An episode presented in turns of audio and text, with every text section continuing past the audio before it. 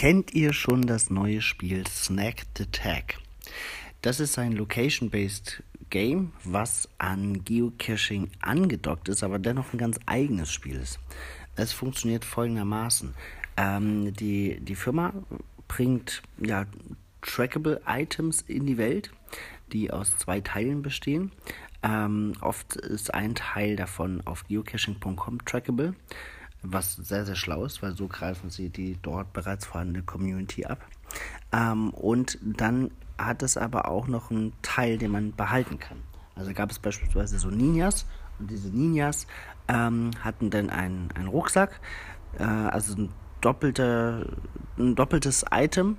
Ähm, den Ninja selber konnte man behalten und den Rucksack, äh, der sollte dann irgendwie wieder ins Spiel kommen. Ähm, die Teile poppen auf, also werden an bestimmten Stellen versteckt. Man kriegt dann Notifications, wo sie sind und man kann dann versuchen, ähm, so ein Ding zu finden und zu behalten.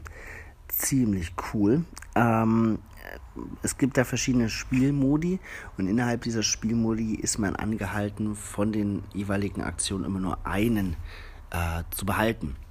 Also nicht, weiß nicht, zehn Ninjas einzusammeln, sondern wirklich nur einen, um das Pferd zu halten für alle anderen. Sieht ziemlich cool aus. Ähm, Joshua hatte sowas dabei.